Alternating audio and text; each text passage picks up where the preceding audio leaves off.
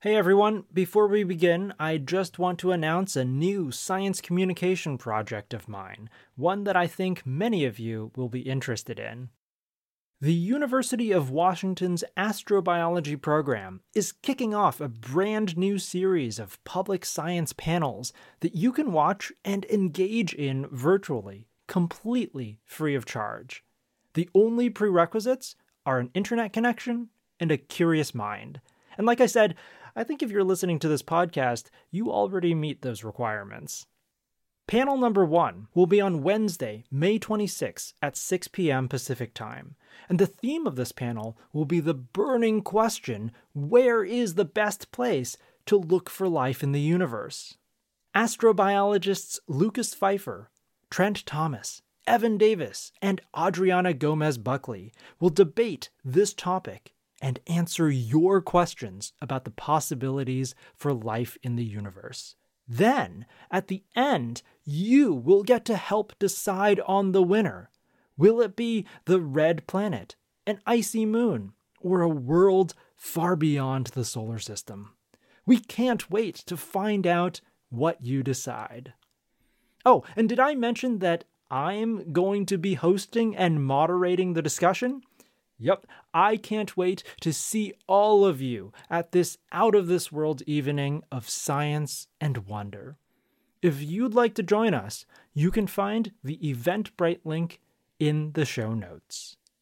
And now, on with the show.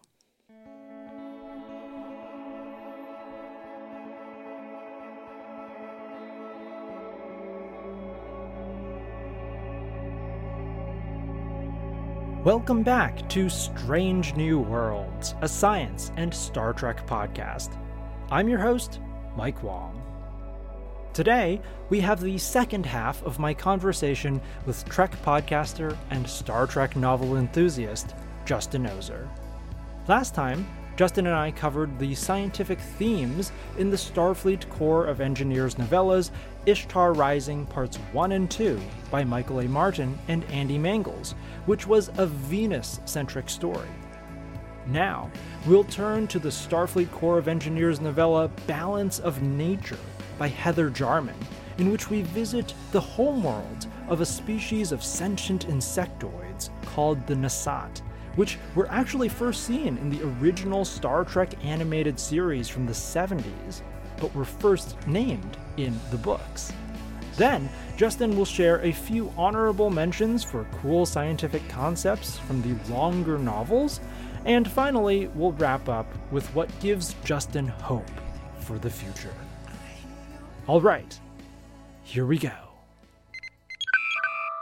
All right, Justin, let's move on to Balance of Nature by Heather Jarman. This is another um, Starfleet Corps of Engineers novella. So, do you want to give us a quick rundown of what happens in this novella and sort of set the stage? Sure. Yeah. So for for this one, it um, it takes place after something really significant happens to the Da Vinci, which is the the ship for the Starfleet Corps of Engineers. So people have some time on their hands, and one of the characters who I really love um, is a Nasat, which is kind of like a giant pill bug, um, and so the the character that's part of the Corps of Engineers is named well P8 Blue is kind of her official name, but people always call her Patty. Um, and she's someone who I, have loved throughout this whole series because um, she's just like really enthusiastic about these engineering issues and fixing them and has a great sense of humor and like very kind of likable character. And in this, she goes back to her homeworld. And I think the reason I chose this one, I think it's maybe doesn't have necessarily as many kind of scientific questions around it as Ishtar Rising, which we talked about, which is about terraforming Venus. But I thought it was really interesting in just thinking about what would a society be like that is basically, you know, giant insects? Like what would that society and civilization look like? Um, and in this novel, you know, this is the first time we're going to to this homeworld and finding out about it. It's very much based around what they call the mother tree, which is it was kind of surprised me in this story. These kilometers high trees, I think is what I read in here. so there's like these giant, huge, sprawling trees, and they've kind of built their entire civilizations. They have, you know, all of the housing and buildings and all of that kind of built along the I, I i try to visualize it too like okay these just like really thick branches or did they just you know manipulate things? But their entire civilization is kind of high up in the trees above the forest floor. Um, and in the course of of this story we learn kind of more about their society and how it works which i think is is pretty interesting. But also kind of at the core of the story is this mystery for what's happening some of the Nasat are disappearing. There's this toxin that seems like maybe it's eroding these trees, which are everything to their civilization. So basically, you know, Patty um, gets to be a part of this investigation team trying to figure out what's going on. And in the end they do figure out what's going on which i think we'll talk about a little bit but but it's kind of like she goes back to her home world and there's this thing that's threatening her entire society and she has to figure out what it is. And i think she does go about it kind of scientifically trying to figure out okay if it's not this then what about this? And I, i'm thinking of, it feels like she kind of goes through the scientific method and trying to kind of figure it out for herself. I don't know how you felt about it. That's at least from a non-scientist perspective how it felt to me but Yeah, I, I, I completely agree. Uh, her investigation of this phenomenon, this mystery, is very scientific, and she comes up with a very clever solution to discovering what exactly is going on and where it's coming from, which we can touch upon um, a bit later. Uh, but yeah, I, I, felt that this was a super interesting novella. Um, very different from a lot of other Star Trek stories, which take place um, with mm-hmm. with the ship and with the rest of the crew. This one's basically just her vacation home to her yeah. homeworld, and uh, we get introduced to the Nasat uh, society. And um, like you said, their civilization is very different because they're essentially a species of insects. Uh, the mother tree idea uh, is reminiscent of like how insects are always situated around some kind of like home colony. You know, termites build their termite mounds, and uh, wasps have their nests. So I feel like these insects being very attached to their mother tree is right in line with that and their society also seemed um, kind of rigid and drone-like and segmented, um, almost like as if there was a strict division of labor, which we know that certain insect societies here on Earth uh, adhere to, where you have drones and queens and army uh, foragers, um, things like that. I want to add to that as well because they also very much classify themselves by the color that they are, yeah. the color of their shells. They're, I mean, Patty is blue, but then there's red and yellow and green and brown. And I thought it was really striking how they're identifying each other that way like oh a yellow security officer came by to do blah blah blah right? Um, I, I, mean that would be like you know as humans on earth identifying everybody by their race like oh you know this asian person came by and did this and like not thinking about the other level of like their name or who they are or whatever. So yeah it felt very much like they're very much into like classifying each other right. right? Like a caste system a little almost. almost yeah. felt like that yeah although i don't know if there's anything explicit in this novella that they treat it that way but it is definitely like these kind of people do this yeah. Yeah exactly yeah i remember some some like internal thoughts. I think something like, "Oh yeah, of course a Brown would do that," or like, "Oh yeah."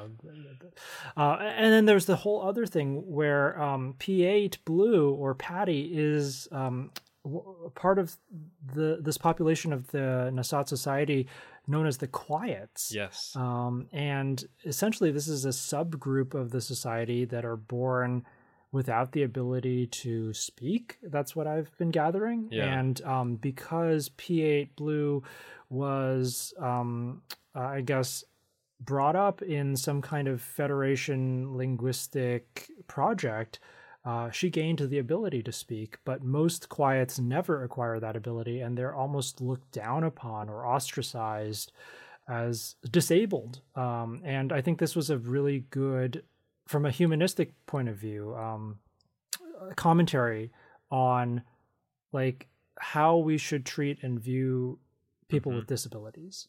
Yeah, and I want to add to that because there there is some background that the author actually gives, not in the novella, but one of the things that is a really really great resource if you're reading you know these novels novellas short story collections is something called voyages of the imagination have you heard mm. of this hmm. mike no i haven't yeah so it was released in 2006 for the 40th anniversary so it only goes up to things in 2006 but it basically lists out pretty much every official kind of novel, novella, short story collection published to that point from 1967 to 2006. And they tried to ask every living author at the time to talk about the things that they had written. So there are tons of interviews with with the authors about this, and they got to interview Heather Jarman about this. And I think what she said for the inspiration is is interesting. She said the challenge of balance of nature was how to make this story of a Nasat, an oversized pill bug, compelling. Falling back on the basic rule of storytelling, I looked for a conflict and I found one in my home.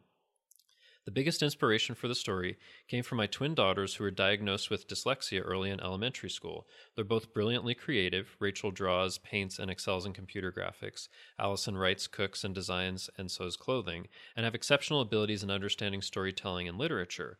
Yet written language has been a challenge to them. They literally had to relearn how to read and understand words starting at, at phonemes. I watched them struggle and saw how they were treated in the classroom by those who only saw their disability and not their creative genius. I deeply believe that many individuals who are labeled as being disabled or having a disorder simply have brains that are differently wired, and that somewhere in the scheme of things, we need those differently wired brains to complete our human family. I transferred some of those same issues that confronted my daughters to Patty. So I thought that was interesting just to know, and it kind of goes into um, what happens in the story, where it's it's essential that these um, these quiets help to really uh, figure out what's going on and resolve things, that they're really valuable. Absolutely. Yeah, uh, thanks for bringing in that Heather Jarman quote. That is super enlightening, and it did shine through quite quite well uh, as the theme of this novella. Um, what I thought about from my own personal life um, is is not dyslexia, but autism. I have a cousin who is autistic, um, and the thing that you know I've learned by interacting with him is that instead of focusing on devaluing people because they cannot do something relative to the norm value them for the things that they can that they bring that are different and that perhaps even exceed uh, what what is considered normal. Uh, and you know my cousin my cousin kenny is just absolutely brilliant at math you know you can you can ask him a really crazy multiplication problem like 23 times 17 and just like that he'll have it. And that's like that's really I, am really bad at multiplication tables you know like i just use calculators. Um, but uh, but but he's got this uh, special ability uh, and i think what heather jarman said is absolutely c- correct you know. Um, this this neurodiversity that we have in society should be embraced and we should look for ways to make our society stronger stronger thanks to to the diversity that we have around us.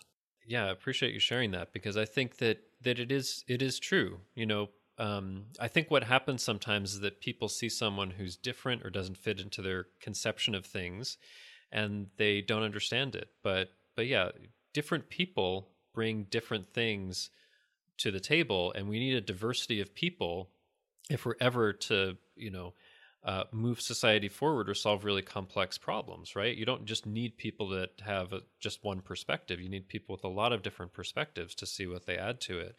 And I thought that was really, you know, great in this story, and that and that kind of shone through for me as well. Before I read that quote, I thought that maybe she was inspired by someone that she knew that was autistic, but dyslexia I think makes sense as well. But but yeah, I thought that that was kind of a really a really great message in in this story and you know, one of the things that that I felt as well is that you know you have this species a Nasat, which are these giant pill bugs that I'm sure you know if one appeared to most people they would be scared out of out of their wits. But um, but it also points to um, you know the importance in the federation of of diversity and of accepting people. Um, and and I think that Patty is very much accepted by her crew and by people in the federation but maybe not as much by her own society because I think in this in this novel there are people that are really wary of her because she hasn't been to her home world for a while. She's been out there doing stuff with with Starfleet and especially like, you know, way out there in I guess the more kind of rural areas, people aren't as accepting of her. So I think there there was a really strong theme of that in the, in this novel. So I guess the driving plot of this novel is that the mother tree essentially comes under attack by some unknown entity. Uh, it's it's starting to die. It's uh, suffering from poisoning, and Patty's quiet nature, as you alluded to before, ended up being super important to figuring out the mystery of what was going on. Yeah. Uh, Justin, do you want to just summarize maybe w- what what the climax of the story was about? Sure. Yeah. So, I mean, I think what ends up happening. I, I, I want to point out first, though, that that uh, this society seems to have a fear of going out of the trees and what they call to the bottom to the forest floor. It's like that is not done, and so she has a difficult time convincing them to do that. Yeah. And the other interesting thing I think is that they don't value history. That's just like you know that was the past who cares we need to make progress so i think another strong theme in this story is history is important and i think history is also important to doing science right? You need to know what's come before and how people have thought about things in order to do your work as a scientist i think right? Yeah. but but but this whole culture it thought it wasn't important. So I, I mean actually what ends up happening is that she has an experience where she's kind of out in the forest and all of a sudden she can't communicate even though they're trying to figure out what's going on with her and there's these images or things that are going on but eventually we uh, figure out based on patty doing some investigation actually looking back into the history and looking at some maps of you know this township and what it was like before that there is another species there that I guess had been forgotten about called, I'm not sure how to pronounce it, I think it's Satoak. Um, and I imagine them as kind of plant like creatures. I don't know if that's how you imagine them as well. Um, but they uh, live on the forest floor and they need the sunlight. And if the Nasat keep kind of expanding outward and building, it's going to block the sunlight and kill them. Yeah. So so she figures that out, and the, it, it was the case in the past that these quiets kind of communicated with them, and were able to find out this thing. And so there were boundaries, like you don't build past this area, but it, the knowledge had been lost over time. So I think they eventually kind of like are going to pull back those settlements and make sure that they they respect this and and remember it. So. Um, does that kind of summarize it? Yeah, yeah, uh, and and it was actually her ability as a quiet to communicate with the Sitoak.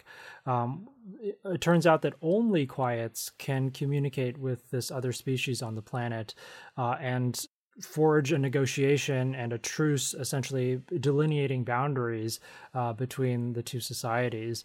And because uh, the the Nasat don't record any of their history, they just forgot that there was even this other society and that they had created some kind of boundary between their two civilizations.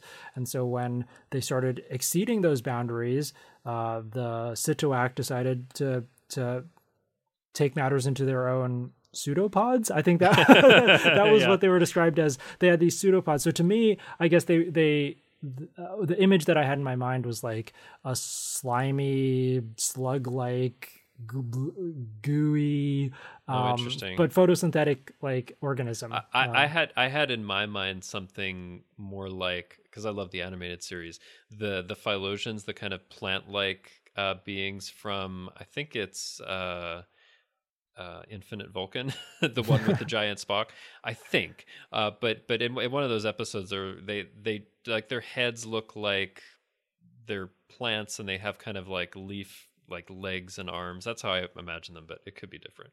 Um, but I, I thought one of the things that was running through this book as well was symbiosis. Yeah. That, that that the Nasat are symbiotic with this mother tree, right? I, I Mhm. don't know what the mother tree might get out of it, but but I, I, so maybe it's not completely symbiotic. Hopefully, it's not parasitic, but but I, I did feel like they're very dependent on that, and the Satoak are very dependent on the um, on the Nasat for for their lives and for what what they can do. So I, I mean, I think they're it's this exchange on this planet and recognizing you know the contributions that everybody's making toward the, the whole thing. yeah, That's what it felt like. Yeah. absolutely. And to piggyback on that, um, also themes of environmentalism, right? You Yeah. can't just build with abandon because you're you may be thinking that it's progress because you've uh, you know constructed new amazing things.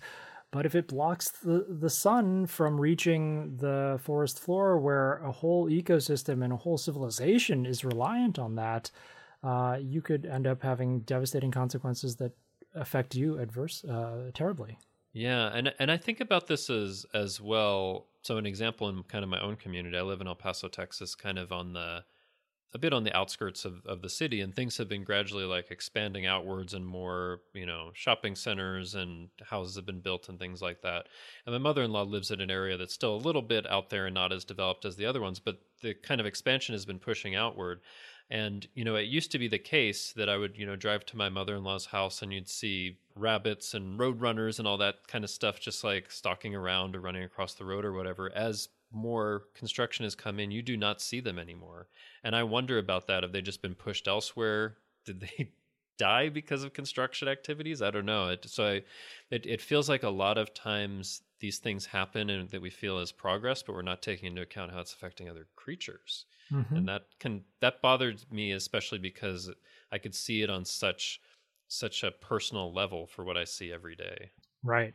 But yeah, there's there's definitely that that theme of of preserving their their environment, not expanding too much. And I thought it was interesting in the novella. They were like, "Oh yeah, it was fine to pull back, and you know, we'll just you know stack things up a little bit more. It's not a big deal. like it wasn't a big hardship for them, but they were doing it anyway to expand, just just because, I guess. I don't know."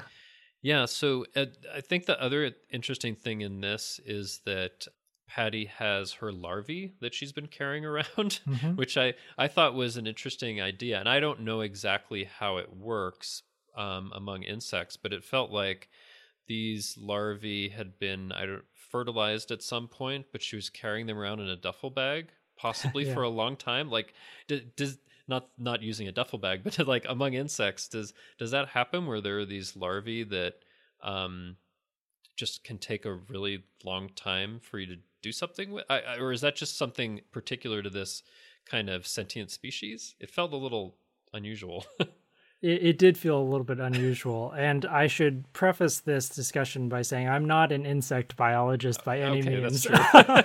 um, but what I do know about insect societies is that there's often a lot of like distributed labor in terms of the colony is essentially a superorganism that's the term that biologists use to discuss insect colonies, uh, because natural selection doesn't work on the scale of individual insects, but on the colony as a whole. Uh, the reason for that is because uh, there is this um, huge difference in the reproductive capabilities of certain insects within the colony over others. Namely, the queen is the one producing you know all of the offspring. And the worker say say ants or, or bees the worker ants the worker bees don't reproduce at all or very very few of them do. Uh, and so a lot of times in insect societies it's it, certain insects take care of the larvae and it's not like a fam- familial structure like we have in primate societies where you know parents will raise children and uh, care for their own specific offspring, but rather uh, in an insect society, it seems to be more of a distributed kind of process. Uh, and so I think Patty's interactions with the I don't even know what it was. Like, was it a some some kind of officer that was taking notes about her her larvae. It was somebody well, who ran a nursery, I think, is what nursery. Yeah, yeah. yeah.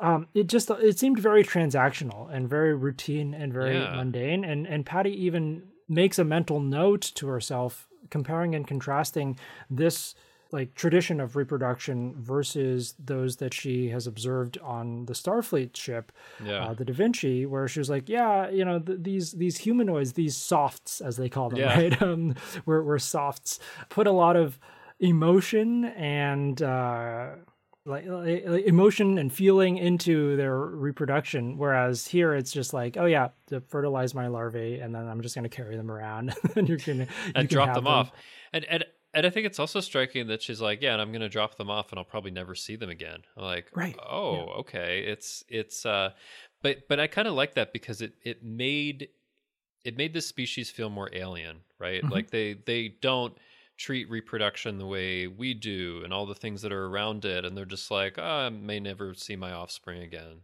That's just what happens. Moving on, you know. Like yeah. whereas for us, we'd be like, no, that's so sad. Mm-hmm. But um, but yeah, I I felt yeah, I, guess as we talk about it, there I think there are some interesting kind of characteristics that you might see in insects that they're kind of bringing forward to this, you know, highly advanced species of insect-like beings. Um, and and I feel like that's something we've seen a little bit in Star Trek, maybe especially with Enterprise with kind of the Xindi insectoids, right? Mm-hmm. You saw a little bit of how they are, but I don't feel like we've ever really gotten too much into like um, insect like beings that are on the level of humanoids and what their society's like and how it functions. And I, I, maybe that's part of partly because even now it would probably be difficult to have an kind of insectoid member of the crew with what you would probably need to do with you know CGI and stuff like that. But I think that's one of the things that's re- can be really great about novels. It doesn't matter about casting or how they look or whatever. As long as you can imagine it, you can put it on the page and talk about it. So I, that, and I love the these kinds of stories too, where they um, kind of go to someone's homeworld and really take a good dive into who they are and what's going on with them. Exactly. Yeah. As I was reading these novellas, I was reminded of the the Titan crew from the mm-hmm. Titan novels because yeah. there we have this very diverse crew of uh, all sorts of species. Some of them not humanoid at all, and yeah. you know, in, in, a world of TV, it would be hard to pull that off. And some of them are like partly cybernetic and like yeah. in, in a much, I'd say partly cybernetic cybernetic in like a much more serious way than than Seven of Nine is kind of mm-hmm. partly cybernetic at that point. just like really, yeah, something that would be probably difficult to pull off on screen, but is great just to see that diversity in a novel. So Titan's mm-hmm. really great for that. Yeah. Yeah, and and so the Starfleet Corps of Engineers also also does that, and I guess maybe we can get more of that on screen with the um, with the animated shows. Uh, yeah, days. with like Titan being on lower decks, right? I I I hope I've said this on my own podcast, Infinite Diversity, but I hope uh, for the the Titan crew that we see on lower decks that we do get some of the characters from the novels, um, and some of the really you know interesting, diverse, unusual crew members because it'd be easier to do an animation. Yeah, absolutely. so. yeah, the other scientific things that I wanted to talk about from this novella was so when Patty is descending into the forest floor, trying to locate the source of this toxin before she encounters the Situak and learns the history behind the Nasat and the Situak's truce or agreement.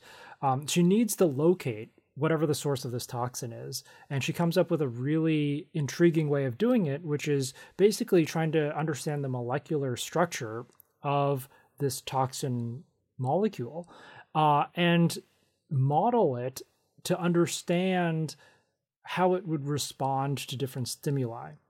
And she discovers that if you shine a certain wavelength of ultraviolet light on this toxin, it will start glowing so that you can actually see it and trace where it where it came from and where it leads to. Yeah. And that seems really brilliant because that is exactly what happens in certain materials here on Earth, uh, especially materials that fluoresce. Um, so they would mm-hmm. absorb ultraviolet light, their electrons would get excited to, to higher orbitals, and as the electrons cascade back down, they will emit visible light that we can see. Uh, and so this reminded me of a paper that actually came out uh, a couple of years ago where um, some astronomers were theorizing about new biosignatures around other types of stars. And there are these particularly um, active stars that shoot off a lot of flares and a lot of UV radiation. And they hypothesized that if you had a habitable planet around that world, every time a stellar flare would go off and impact that planet, if there was life there, it would have adapted in a way that it would fluoresce. It would basically absorb this dangerous radiation and uh, pr- uh, protect itself from it, but in the process, essentially emit uh, visible light, the same way this toxin would uh, in this novella. And so that might be a novel biosignature. You would essentially see this planet light up every time it was hit by a flare, and the biology on it was responding to it. Oh wow, that would be really neat. But yeah, I, I, I like that part in this novella because I could just I could just picture it just scanning for something, and all of a sudden it just glows on the tree yeah. or something like that, which is really cool. And at a certain point, that's like glowing all around them, and it just heightens the tension for what's going on. So mm-hmm. I think there's there's a lot of of great great stuff in in this one. Um, yeah, because it it does feel like you know Patty is an engineer, um, but she is doing some science to try to figure out this this thing that's going on, which is which is great. Mm-hmm. Yeah. Were there other scientific things you had, had from this one?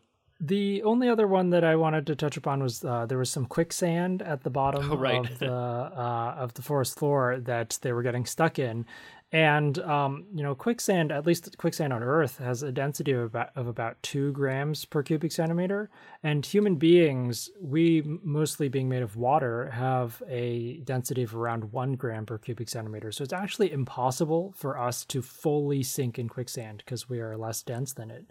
Uh, people definitely get stuck in it. They, you know, their legs will get stuck and they won't be able to move. But you most likely will never drown in quicksand, as is depicted in a lot of fiction. But maybe the Nasat are much denser. Maybe their hard mm-hmm. shells are actually uh, very dense, and that's why they were getting stuck in the quicksand. Yeah. Or maybe on this other world, the quicksand is. Uh, a lot less dense than it is here on Earth. Oh, that's a good point. But that that's good to know that I uh, can't probably can't drown in quicksand on Earth because yeah. I know as a kid I would have nightmares about that. Like, oh, you could step in the wrong place and it would just take you right under, especially mm-hmm. if you struggle. Um, but but yeah, the the Nasat biology could be different. I think what's also cool about them, I don't think it's really covered in here, but maybe it was a bit in Ishtar Rising, but but it's established that Patty can survive in a vacuum for a while like there's something that she can do to kind of i don't know close up certain openings or whatever and she can just travel in a vacuum. So it actually she doesn't need a, like uh, an ev suit a lot of the time. She just goes as herself and and and does all these missions and and i think that's really interesting too but maybe it's possible with that that they're they're denser or they have more armor or it's harder to get into the areas where they can hold their breath longer. I don't know. I i still even though this is a species we saw in the animated series, I still find it a little hard to picture sometimes how they kind of function or what they're like. But uh, oh, that's that's really interesting about the quicksand. But yeah, I mean, I think that this just struck me as a really interesting dive into the character and into the home world and the particular things that were going on and the things that were going on in this this uh, home world in this story and in their society felt quite different from what we see on screen or even in elsewhere in kind of Star Trek books. Yeah, it was a fun ride and um, a great way to explore a different kind of society. One last thing that I wanted to ask you, Justin, is when you have a world like this where there are multiple sentient species, assuming the Situak are sentient, I, I believe by by assumption they are because they are able to make a truce it with. Seems like it. They can they can communicate at at yeah. kind of our level. Yeah. So the the Nasat joined the Federation, right? It seems like it relatively recently. Yeah. Relatively recently, yeah. And so when I learned that the Situak were also on this world, the question that popped into my mind was when you have multiple civilizations on one planet, who gets to decide that that planet, that whole planet, joins the Federation? what do you think, Justin? Well, it was unclear to me in this if the Federation even knew that this other species existed. Yeah. So, which, which would also, I mean, uh, yeah, I think we do see it in different places in Star Trek. Oh, you know, they had something to shield them from our sensors and we couldn't see it. But, but is the question like whether you knew about that, whether you'd have to have both of the species agree to be part of the Federation? I think the answer is yes. Um, but yeah, it, it, does lead to a question if they didn't know about it before and they know about it now, does that lead to a reassessment of their federation status because they have to get the buy-in of this other species? Right. It's it's a really good question. I mean, and I don't because I, I think it's relatively uncommon in Star Trek that we see kind of multiple sentient species on the same planet. The the Xindi are one big example, right? But we don't have to worry about them joining the Federation at least at the time that that we see them in Enterprise. But but I think it's generally just depicted as it should be a unified world under a planetary government, and then that planetary government can decide. But uh, but yeah, maybe it'd be different if there were multiple sentient species there. Mm-hmm. I don't uh, I don't know. It's a great question. Um, I did want to mention, like I did for Ishtar Rising last time, some other things that I've read from Heather Jarman that I think are are really excellent. There's actually another one in the Corps of Engineers series, much later in the series. It's number 65. that's, that, that's, called One Zero is better than Zero One, um, and that's about the Bynars. Um, and it goes to the Bynar homeworld to see what they're like, and it's a really super cool story. And it's actually a, a, takes a place a bit before most of the Corps of Engineers stories, but that's a really cool one. Um, she also wrote something in Worlds of Deep Space Nine, which is a really cool, um, you know, series of books that just focuses on certain worlds. So this one focuses on Andor as like a novella, which is really cool. And she also wrote something in the Prophecy and Change um, short story collection, which is a bunch of DS9 stories. It's a really great collection. And that was one called The Devil You Know, which was about Jadzia working with the Romulans during the Dominion War, I think it is. Anyway, it's, it's so have, everything I've read from Heather Jarman, I've really liked so far. Um, oh, and I should also mention like we did with Ishtar Rising. So this is part of a particular paperback collection that's called Breakdowns. But again, it's somewhat later in the series. And if you wanted to really start with Corps of Engineers, like from the beginning, Have Tech Will Travel is a great place to start, and you can kind of go from there. So awesome! Thanks for those notes. Yeah, I mean, as you can probably tell, I love these Corps of Engineers novellas. I mean, these are a few that I picked out for the science, but they're not even the best stories in the series. Awesome. Yeah. Well, I'm, you know, I'm just going to add all of those books that you just mentioned on, to my list. okay. Yeah. Just watch out because you may have a long list if you keep asking me about stuff because there's so much great stuff out there. yeah. Yeah, so Justin, I know you brought along some honorable mentions from a few of the longer works of fiction, um, a couple of Star Trek novels. So let's dive into those. I did, and and I think I'll say that there there's tons of great science in in the uh, the novels and the novellas. I don't want people to feel like I'm just picking these few out because it's the it's the very best. It was just particular to something that's very different from what we see elsewhere. But yeah, I, I did have a few that I told you I considered, but they're much longer works. You know, one is the Destiny trilogy, which is an absolutely amazing, incredible crossover Borg story. It's one of the best things out there but you know it's like 1200 pages so i don't think we could read it for this podcast but one of the ideas in there that i think is really interesting is there's this species you get to know called the Caeliar um, and they're made of something called catoms like artificial atoms. So they are completely composed of kind of this artificial matter. And i I, and when I read that, I thought that was interesting because like they're not organic, but they're not like the Borg with like organic and kind of the synthetic parts. They're not like androids. They're kind of like in this middle place of this artificially constructed beings, but they're specifically like artificial atoms that have kind of special properties. So I wanted to call that out because I think it's a cool concept. And you've read Destiny, right? So you're mm-hmm. familiar with that. Uh, did you think that was an interesting concept when you read about it? Oh, totally. Yeah, the idea of programmable matter.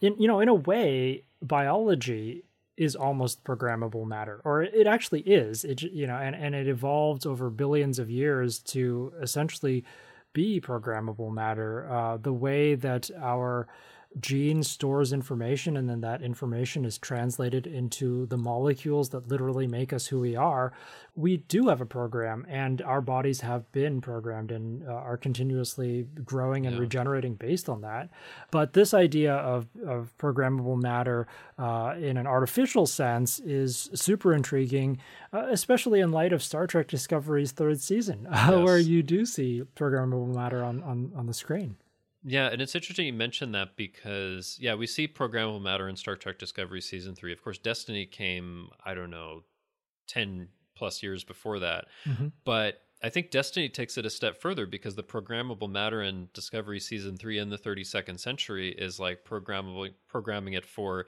you know making a a desk or something like that, right, or a bed or something like that. But we don't see it at least yet in the show creating like sentient beings. So right. I feel like in Destiny they even take it like a step a step further for for these these beings. So I wanted to mention that.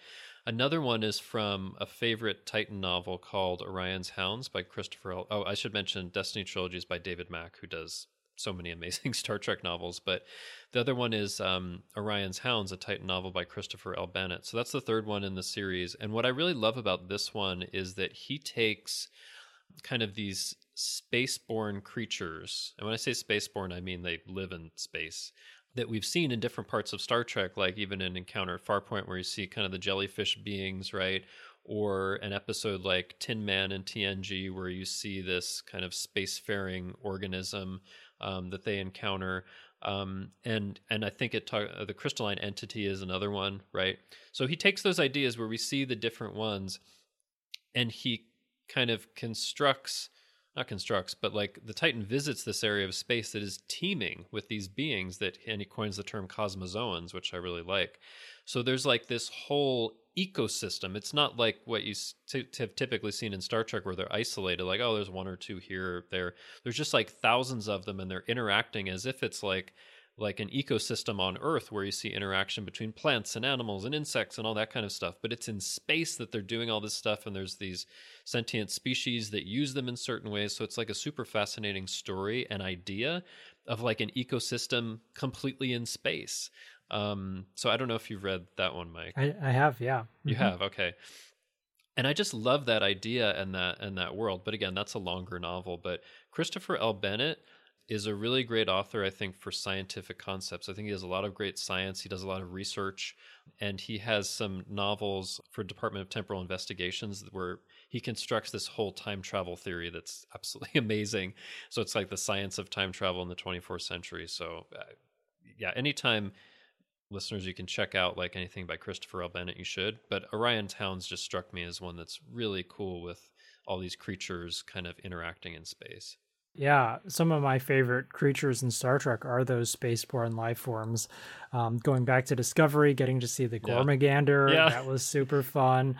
You know, life in space would completely break everything that we know about how life works, but I love that. That's why I enjoy science fiction so much it would be one of the most amazing discoveries ever. Like I think it would be one thing to be like, oh, we found some microbes on Mars or some other planet, or there's some humanoid beings like us. But if you found something that was so completely unlike life on here that they live all their life like in a vacuum, that would just blow things open. So yeah, I love the concept as well. Like if that were true, that would be amazing, and I'm sure we would study that for a long time. mm-hmm, mm-hmm. Yeah. Yeah, yeah, getting us to think about other ways of being you know as q says other other what is it other realms of possibility Poss- other possibilities of existence? other po- yeah other possibilities of existence exactly yeah that's yeah. uh that's the ultimate goal right to try, oh, and, try to understand and that. if we if we found some kind of omnipotent being like q that would totally blow our minds if that was real. Like what yeah. is going how did you evolve? What is a how? What? You know?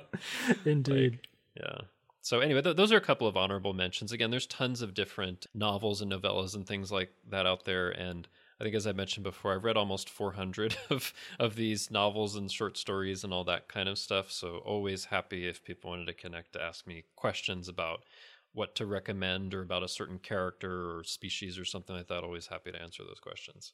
Well, that segues into my question for you, Justin, about where listeners can reach you if they do have questions about the novels or anything related to Star Trek, really. Where, where, where can listeners find your voice and hear your thoughts on the internet? Oh, thank you. So, so first, I do co-host a podcast called Infinite Diversity. That's on the United Federation of Podcast Network. We cover all of the new shows. So we've covered on that show Discovery season three, Lower Deck season one. Of course, we'll cover all the shows when they come out. I think the next one's going to be Lower Deck season two. So we cover that weekly, and then in between this this shows, we'll talk about some different topics. We might, like recently, we've been looking back at all the short treks. We might kind of dive into some other, you know, of the newer seasons of Star Trek we haven't gotten to yet. And we also like to talk about the novels. So we did interview James Swallow um, a couple months back about his uh, Titan slash Picard novel, The Dark Veil. Um, and we uh, are also I think, going to be interviewing Una McCormack about her discovery novel Wonderlands coming in June. So, so we like to do that that kind of stuff. I have a lot of fun on that show. If you search for Infinite Diversity Star Trek Universe podcast, you'll find us. Um, you can also find uh, me on Twitter. I'm at TrekFan4747. I tweet about nothing but Star Trek there, and I do tweet about the books that I'm reading. So I'll put up like, here's the one I have up next, or I'll put a review, um, usually composed of many tweets um, about uh, what I'm reading at the time. Um, and in addition, you can connect with me on Facebook. I'm part of three different uh, Star Trek books groups um, the Star Trek books discussion group, the Star Trek books community group, and literally Star Trek. And I post all of my reviews there as well and what I have coming up. And if you're really interested in novels and you're on Facebook, those are really great resources because there's lots of people who have read or are at different parts in their journey for reading novels um, and can help to answer questions or direct you or you know let you know about whatever related to the novels because there's so many out there. So that is, I think, pretty much all the places you can find me. Fantastic. All right, just one last question for you, Justin. And you listen to the podcast, so you know what's coming. Uh, what is one thing that gives you hope about the future? Could be related to Star Trek, science, or neither. Yeah, it's um, it's hard to narrow it down to one thing, but but I do really love this question because I think oftentimes it's easy to focus on the difficult things, the bad news, um, and what I like to say is something can oftentimes be news because it's unusual or rare. Uh, there are exceptions, but but I like to feel like a lot of times what we see as news can be out of the ordinary. Um, so I think there are a lot of great things that are happening every single day and the interactions among billions of people around the world. So I'd like to keep that that kind of thing gives gives me hope. Um, I think also, you know, Star Trek and Star Trek fans give me hope. We're thinking about a positive vision of the future, respecting other species, and that that kind of thing. But also, I I feel like one of the things that that gives me hope is that oftentimes through the greatest adversity can come the greatest progress. And I think we have been through a ton of adversity with the pandemic in the last year or so. And I think that has caused people to rethink a lot of things. I mean, eh, not only about how we deal with infectious disease, but how we deal with you know people in different parts of the world how we deal with poverty even how we deal with racism and things like that so it actually interestingly gives me a lot of hope that we've been through something so difficult that is, I think, starting to help, from what I can see, focus people on how we can make things better. That's a wonderful answer. Thanks for that, Justin.